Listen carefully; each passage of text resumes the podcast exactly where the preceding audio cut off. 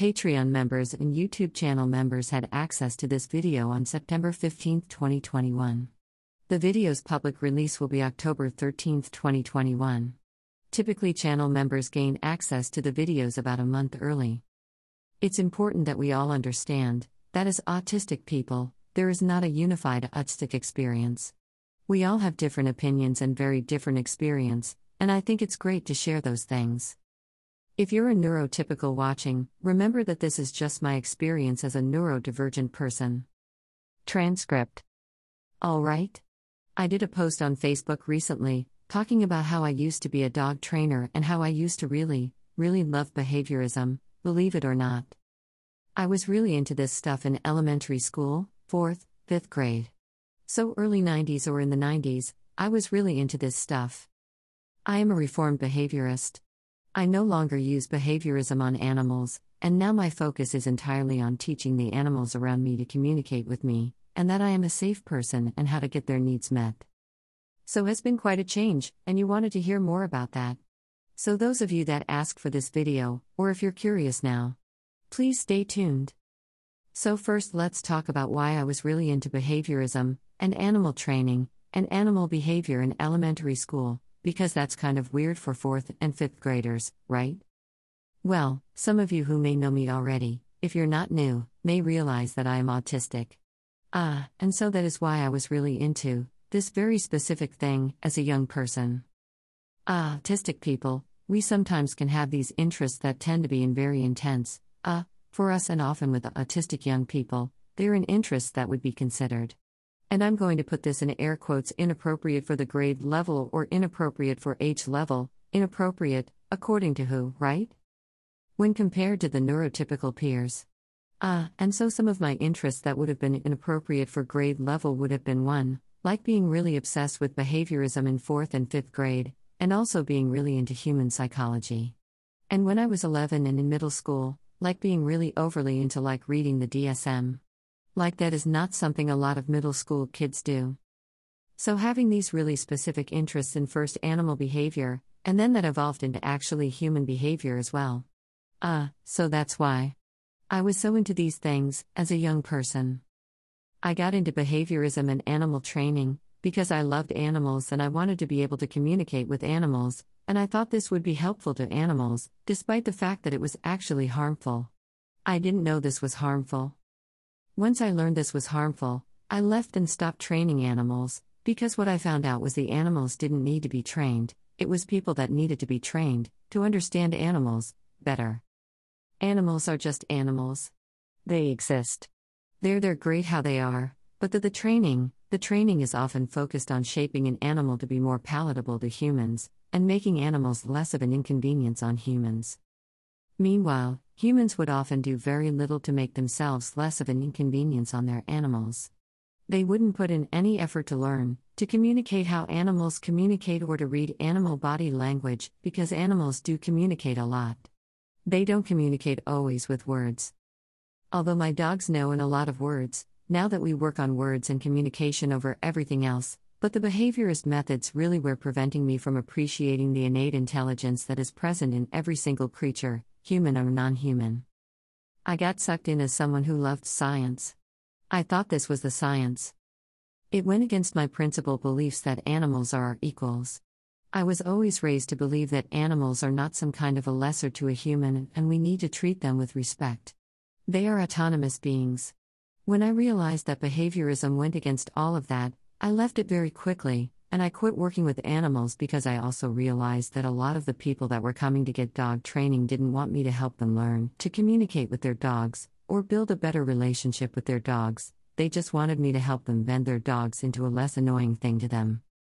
People see their dogs and their animals as these pets, as if they are something that is here for their amusement only and entertainment only. They treat them more like property than an autonomous being.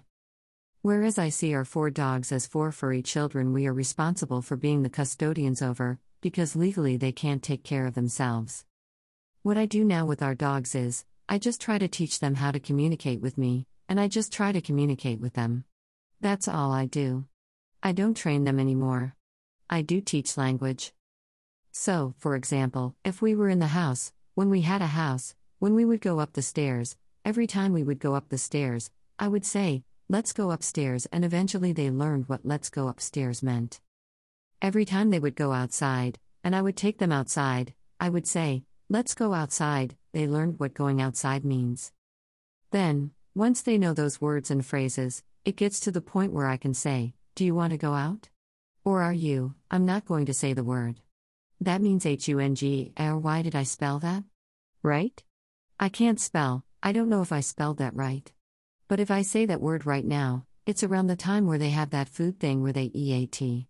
That's another word I can't say. If I say those words, they'll say yes, I would like those things right now, and I'd have to stop filming the video because they know a lot of words, because I have just stopped trying to teach them anything except for the word. That's all we teach now. That's it. I don't teach anything else. I just teach them words, and I ask them what they need, and they will tell me if I listen with my eyes. With the dogs, I'm listening with my eyes, mostly, and how they visibly responding to me. Learning their body language. That's the most important thing with dogs and animals is learning to read animal body language. It's a skill I've just had since I was a kid, so I take that for granted a lot. Ah, but you can develop the ability to read animals. It's kind of funny. I have this ability to read animals, but I don't know how to read people's body language and facial expressions. I don't know how that happened. Any other autistic people relate to that? Drop a comment. Let me know. Every time I talk about leaving dog training, because the methods that were used were harmful. People ask what methods were harmful? Well, remember I started dog training in 90s. Methods were evolving at that time and have changed a lot since then, and things that are considered or were considered appropriate in the 90s are some of these things are no longer used today in dog training, and haven't been used for quite some time. There is a practice where you learn everything about what dogs enjoy, what motivates the dog. If they really love food, if they really love a ball, if. I was wondering if we're going to get a reaction from that word, but she's distracted. If they really love snuggles, whatever it is, they love you find out what the dog loves and you use that thing you withhold that thing from them their special interest, as it were. You only give them that thing, as a reward for good behavior, so they can only have their special thing, when they are acting their best. You are withholding the things they love from them for work. That's a bit problematic. The other thing that, you know, just for example, off the top of my head, because I'm trying to keep this video short and concise, ah, uh, is a problematic thing in, in dog training is sometimes people say, I want the dog to stop doing this thing. So it'll be like a goal they'll pick for the dog, and often the thing is something that is a very natural thing for dogs to do. Like maybe, you know, I don't want this dog to ever bark. Well, dogs bark. It's one of the ways they communicate. So we teach this dog not to bark, and then, you know, one day the dog bites someone out of nowhere. The dog never barked or growled, because you taught the dog not to bark growl, so it never warned you that it was uncomfortable, because it was afraid to do that, because you trained it not to bark or growl, because barking or growling was annoying to the non dog people, the non dogs. There's lots of barking and growling going on with our dogs. That's why there are one reason, there were lots of cuts in these videos. I'm working in an RV with four dogs. Dogs bark. They all bark, all four of my dogs bark, because they're dogs. I have learned that I can ask them to come to me, and I can help soothe them and calm them down, if there is something that has triggered the barking. My, my, my dusty dog will come to me and put his head in my lap, and be like, I don't want to look out the window at that thing that's going to make me bark. Please help me love me so I can stop barking, this is too much. And he'll come to me, and I will hug him, and it's like, it's okay, let me help you not bark. But that's because now they know I'm the safe person. I can make you feel safe. I will co, I will cuddle you until everything is all better, because you're a dog and you bark. That's cool. I'll be like, oh, okay, you're barking. Hey, what is it? What do you see? Thanks for letting me know. That's great. Okay. Let's calm down now. Come here, come here. Let's go do something else. Oh, I see. It's a dog. Yeah. This is exciting. Hey guys, come on. Let's not do that. Come on, Sadie, listen. Good job. You told me about it. Thank you. Thank you. Want to come up here? Up, up, up, up, up. Yeah. Can you come up here? Yeah. Thank you for telling me about the dog over there. You told me, you told me. I love you. Kisses. Lots of kisses. You love kisses? Yes. I love kisses too. Thank you. This is super smart, Sadie. Yes. That's your name? Sadie. Sadie knows a lot of words. Sadie knows the most words. You do. Because Sadie listens, even when we're not talking to her, right? Right, Sadie, you listen, even when we're not talking to you. Yeah. Cause you like language. Yes. You like words. You know what I'm talking about, you. Yeah. For those of you asking how you can be better friends to the animals in your life, stop looking at them from the deficit's point of view. Animals can't possibly have these complex emotions, animals can't do this, animals can't understand that. Let's throw that out the window. I look at my animal friends from the perspective of Woof. They are so excited today. All right, Sadie. Thank you. I look at them from the perspective of, they are capable of more than I understand, and I can't possibly understand their perspective, but I'm going to do my best to go with them and let them lead me into their world. That's my advice. That's it. Let your animals lead you and realize they understand probably a lot more than we even understand that they understand.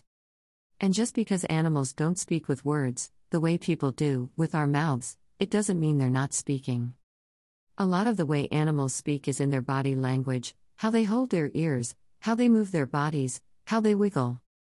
Animals are talking to us, we just need to listen. So listen, that's the advice. That's it, listen by looking, watch. Listen with your eyes and let your animals lead you. That's it. That's all I'm going to say about dogs and dog training, and animal training this week is that they don't need training. People need to do the work to bridge the gap and overcome the communication differences. This was supposed to be a 10 minute video, and here we are. I've done it for another 15 minute video. That's what happens when I do these things without a script, this is dangerous. Let me know if you like this video, drop a comment, ah, or if it was just too wrong, too long, and too rambly, or if you want me to do more longer videos, and if the longer format is okay. I'd love to know. A special thank you to my Patreon subscribers and supporters on YouTube and Facebook subscribers, wherever you are. Ah, uh, those monetary subscribers help me to pay for the web hosting, closed captioning, and transcriptioning software. I'm going to go transcribe this video, which is going to take several hours, because I added an extra 5 minutes to it. But I couldn't be doing this, at all, without your help, and without the software that I use to transcribe the videos. I have auditory processing disorder. I do not hear things, word for word. So transcribing something is impossible for me. So when I say I couldn't do this without the help of supporters and viewers like you, I literally mean I could not be doing this blog of this quality content with my sub supporters. So I am so grateful for each and every one of you, whether you're a mandatory monetary supporter or you are a supporter that shares my content and engages with the content and adds your comments, your thoughts. You are so incredibly valuable. Your questions are as valuable as anything else, and so are your thoughts and your feedback. Thank you so much all for being here. I will see you all next Wednesday. Until next time, later, humans and non humans. Later, creatures. I can change that later, creatures. That's what people are going to. People won't get it. People won't get it. Later, creatures. Help me get the word out. Dash if you like what I do, and would like more, please consider subscribing on Patreon. This blog is made possible by support from readers like you. Sharing my content is also equally helpful. With gratitude. Lyric